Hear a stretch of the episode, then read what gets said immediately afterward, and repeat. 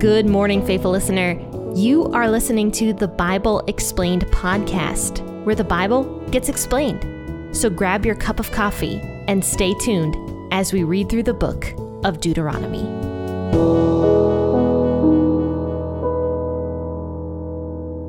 Hey guys, and good morning. This is Jen with the Bible Explained podcast. Thanks for tuning into this episode. We're going to be talking about idolatry again today. So let's take our Bibles and turn to Deuteronomy 17, verses 2 through 7. Also, tell me how you guys liked Monday's episode because I'm kind of curious. How'd you guys feel about me basically monologuing about one verse for the entire episode?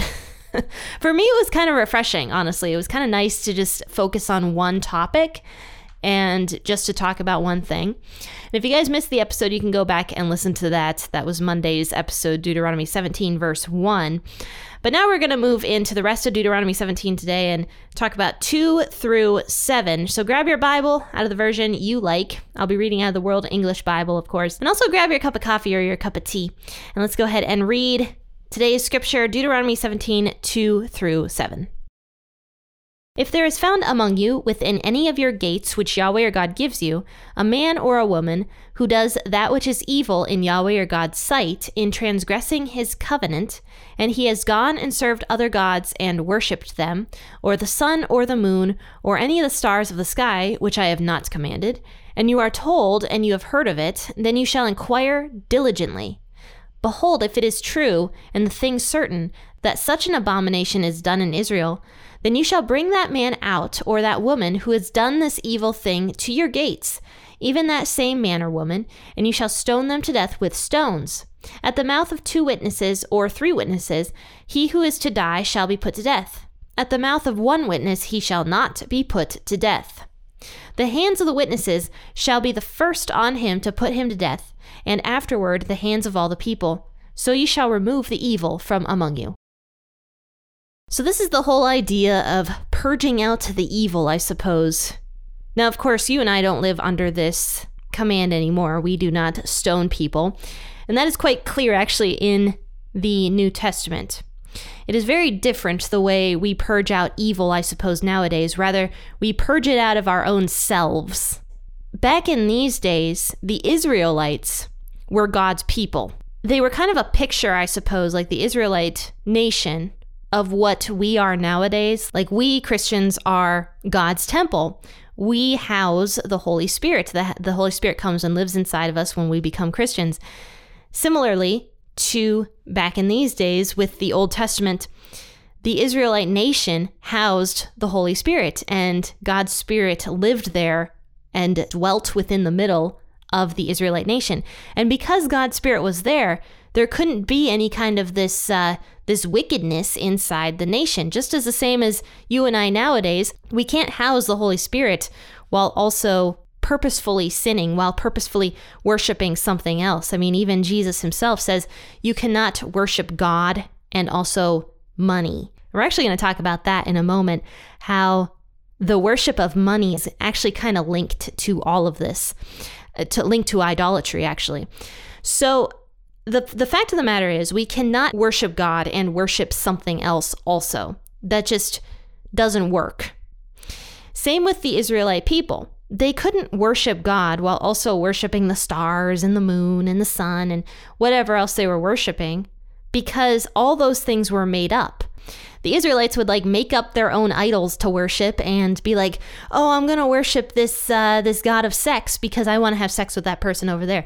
Oh, I'm going to worship the god of the sun because I want the sun to shine down on my crops and I'm going to have, you know, great crops this year. I'm going to worship the god of the earth because I want the earth to give me good things this year out of the abundance of it." Like that's what these people would do. So they would they would start worshiping elements of creation that God had created instead of the ultimate creator who created everything. Now, of course, since God lived there in the middle, now, of course, since God lived there in the middle of the Israelite people, they couldn't worship God and also worship some sort of creation that God had made. It just, it wouldn't work. So God is telling his people that they need to purge out this type of idolatry. And so he, he says here in verse 1 If there is found among you, whether it's a man or a woman, who is transgressing his covenant. That means not keeping the covenant that he or she made. And that's also an important point to note is that the Israelite people promised to worship God and worship God only. They promised it. They said, Yes, God, we are going to worship you. So if they start worshiping something else, they're totally breaking a promise that they made to God. So that's another element of it, though I don't think that that's the main element that God is angry about. I think he's angry because he doesn't want his people to go and worship other things because A, it's bad for them because then they're not worshiping like the creator. But also, it's because God is jealous for his people, the same way that a husband and a wife are jealous for each other, I suppose. Like, I don't want my husband going out and cheating on me. I, I don't want that at all. I would be infuriated, beyond infuriated, if I found out that my husband was cheating on me. And same with with me and him. If he found out I was cheating on him, he would have a huge problem. Not to mention, he. I don't know if I should mention this. Not to mention that he went through that already with his ex. His ex cheated on him. He he was with her for almost five years, and uh, she was sleeping with another guy for however long. It's painful. It's painful. My husband went through so much pain after that until he found me, of course. Then,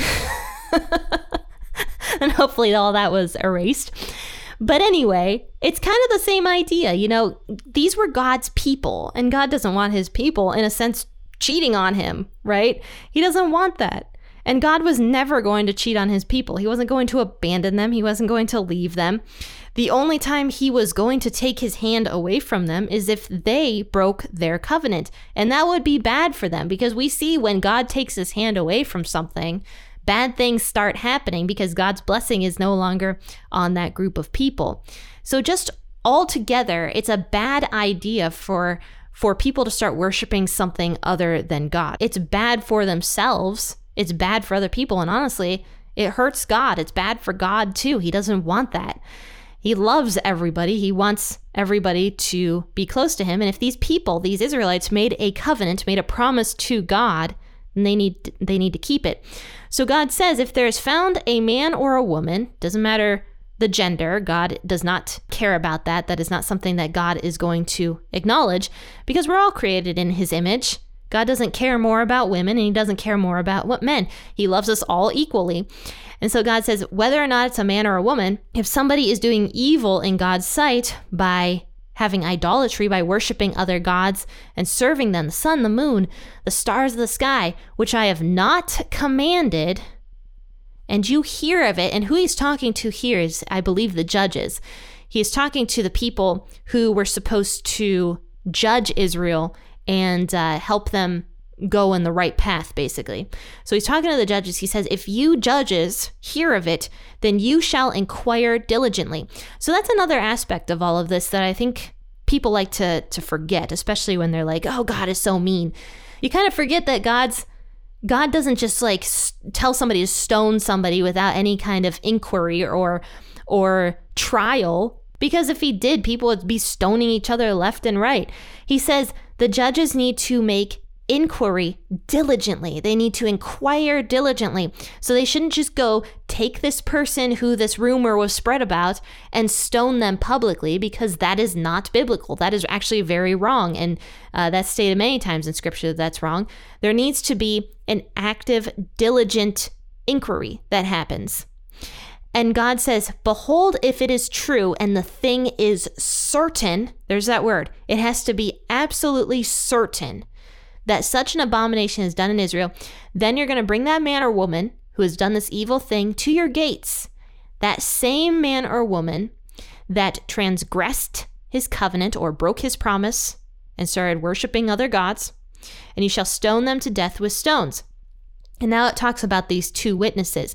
There had to be two witnesses according to the law if a person was to receive the death penalty. Always, in every single case, there had to be two witnesses and there had to be an inquiry that was done. So yeah, this isn't just the Wild West. There was steps that were were taken before the death penalty was done.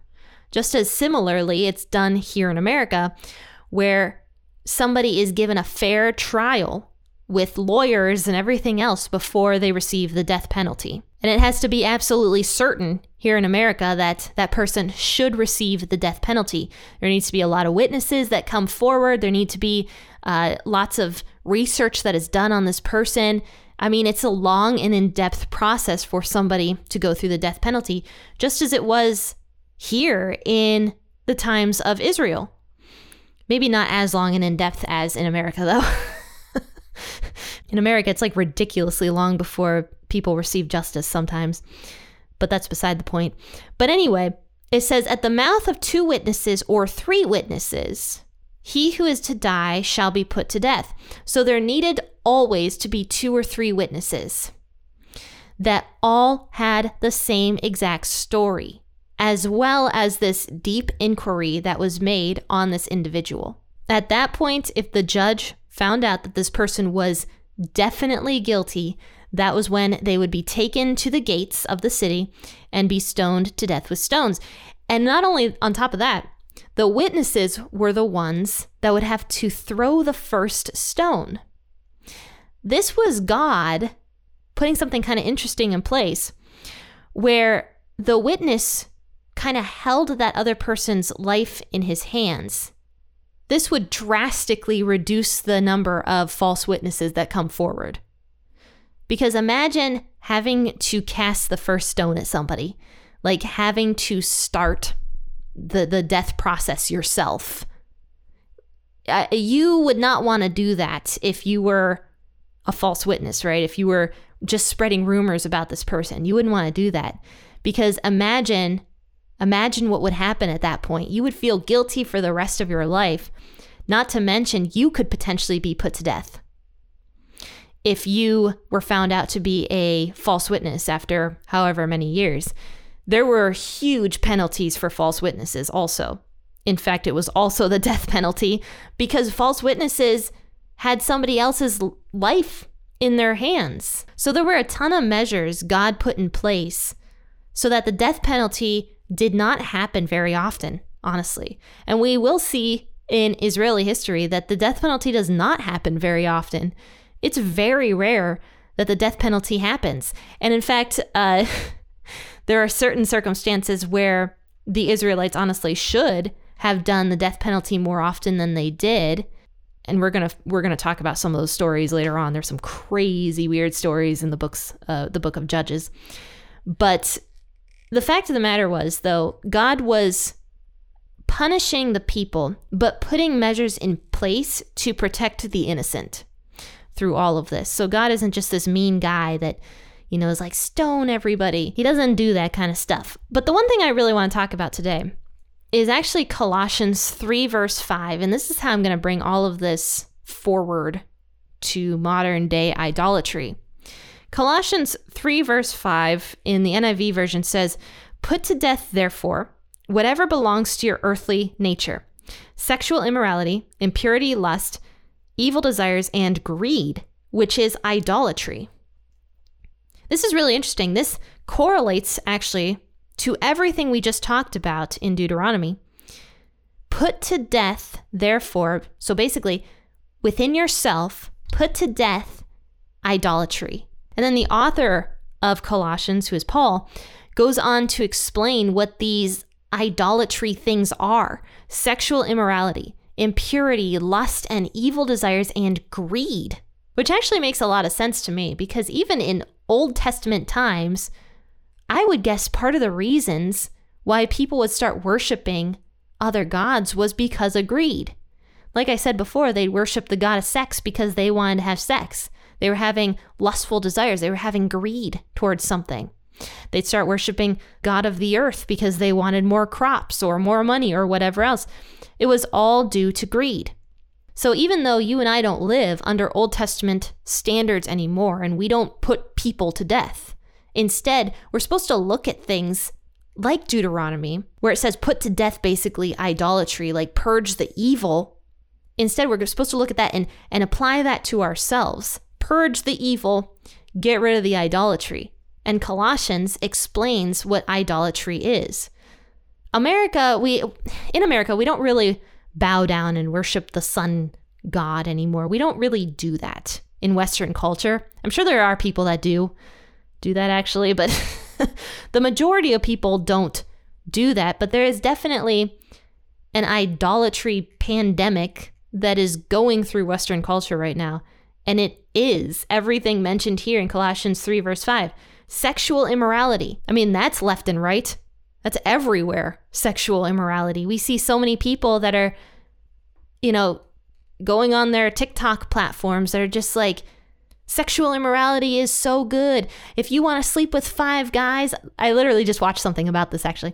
If you want to sleep with five guys a night, you should be allowed to do that because that is good. That is what people should be allowed to do. But that's sexual immorality. Like that's immoral sexually. So that is a form of idolatry, sexual immorality. And we do see that with movements like LGBTQ and any other, honestly, sexual movement that's going on right there, the people who are a part of these movements worship them. They really do. They worship them. It's like their it's like their religion. They get so angry at other people that disagree with them because they are worshiping that part of them. They're worshiping that sexual immorality. Then Colossians talks about impurity. I mean, this could list that could mean anything, really. That could mean any sin whatsoever. Any sin that somebody does is impure. That could be uh, habitual lying. That could be laziness. That could be anything, really. Impurity. Then lust, kind of the same as sexual immorality, but this goes into things like pornography or lustfully looking at somebody on the street or envying somebody else's spouse. Then it says evil desires. Once again, that could be anything. And greed. Greed is really at the heart of a lot. In fact, I just talked about in the New Testament how it says that the love of money is a root of all evil. That's like the root, the, the start of evil desires is greed, the love of money. And all that stuff is idolatry. Now, of course, the love of money means loving money, rather trusting in money more than you trust in God to supply your needs.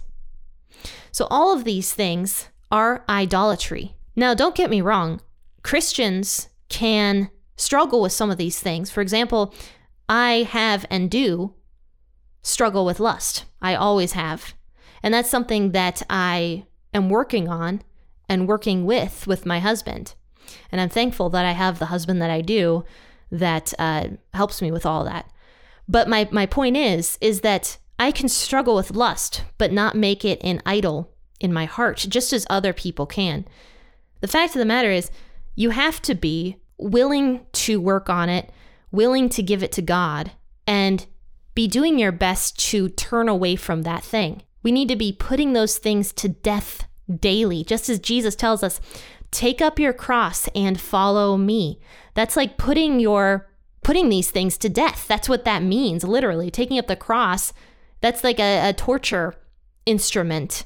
That's putting yourself to death daily. Take up your cross daily and follow Jesus. So, yes, Christians are going to struggle with these things. But the point is, you have to make sure that you're not making them an idol in your heart. And making them an idol is basically saying, oh, it's not a big deal. Oh, that stuff is actually good. Oh, it's good to be sexually immoral. It's good to be lustful. It's good to, you know, do these things. That is when it becomes idolatry. When you start worshiping that stuff above God, who says, no, no, this stuff is bad for you. This stuff is not good. This stuff is sinful put this stuff to death so that you can live a life that is healthy, so that you can live a life that is pleasing to God. And you might say, Jen, why do I want to live a life that's pleasing to God? Why can't I just please myself? Well, it goes back to the, the basic understanding of Christianity is that Jesus came down to earth to save us from our sins. So sins are not a good thing. They are detrimental and they lead us, honestly, to hell. So if you're living to please yourself and you don't want to honor God, if you don't want to believe in God, then unfortunately, when you die, you will not be going to heaven. That is clear in scripture, and people don't like to talk about that enough. but your eternity matters. God cares about your eternity. God knows that your eternity matters. And when God gives us these rules in scripture, it's not because he's mean and because he doesn't care about us and he doesn't want us to have fun. It's so that we can live happily in eternity forever with him in eternal comfort. That's the point of all of this. So, yes, we do need to be getting rid of these evil desires, these idols that we might be holding on to because we think they're fun or whatever and we think they're going to help us. But in the end, they're not going to help us. And in the end, they are not fun. This was kind of a hard topic for me to talk about today. I'll be honest, I, I also don't enjoy talking about hell because it's not a fun topic. it's not, but it is in scripture. And so yeah, we do need to be talking about this far more than we far more than we do. And I, what's interesting though is I think back in like the 50s and whenever else and, and certain denominations almost hit too hard on hell, but we overcorrected and now we never talk about hell whatsoever because unfortunately uh, we don't want to offend people too much. But no, hell does exist. Hell is scriptural, and Jesus talks about hell, and we don't want to be going there. But, friends and faithful listeners, if you think somebody could be helped with this message, if you think somebody uh, could use this podcast episode, then please share it on your social media platforms and tell people that the Bible Explained podcast exists. Word of mouth is an awesome way to grow a podcast. And I am so thankful to all of you guys who have been sharing the podcast because uh, the podcast is hitting new numbers recently. And that is super exciting because more and more people are hearing the gospel. And some of these people that are listening, that are tuning in, are in countries where the gospel is illegal, where the Bible is completely illegal. And I encourage all of you guys to pray for those people who are risking their lives to listen to scripture. But I also encourage you guys to please pray that the podcast continues to get spread to more and more people because it is a biblical podcast. And unfortunately, there's not enough biblical podcasts out there. There are plenty of biblical Uh, quote unquote biblical podcasts, but they're not actually biblical, which is why I ask you guys to continue to pray for the spread of the Bible Explained podcast. But, friends and faithful listeners, I do want to thank you all for tuning into this episode. And of course, if you have a prayer request yourself, then feel free to message me. You'll find my information in the bio of this podcast episode. And you're also going to find a whole bunch of other links, like the YouTube page, that I'm still growing, and the uh, the shop. If you guys want to get a P40 Ministries or the Bible Explained podcast T-shirt, you can get one of those there. Friends and faithful listeners, tomorrow we'll be talking about Jesus and the the persecution that was beginning with him in the book of John. So tune in tomorrow. It's going to be a good episode. I'll see you then. Happy listening, and God bless.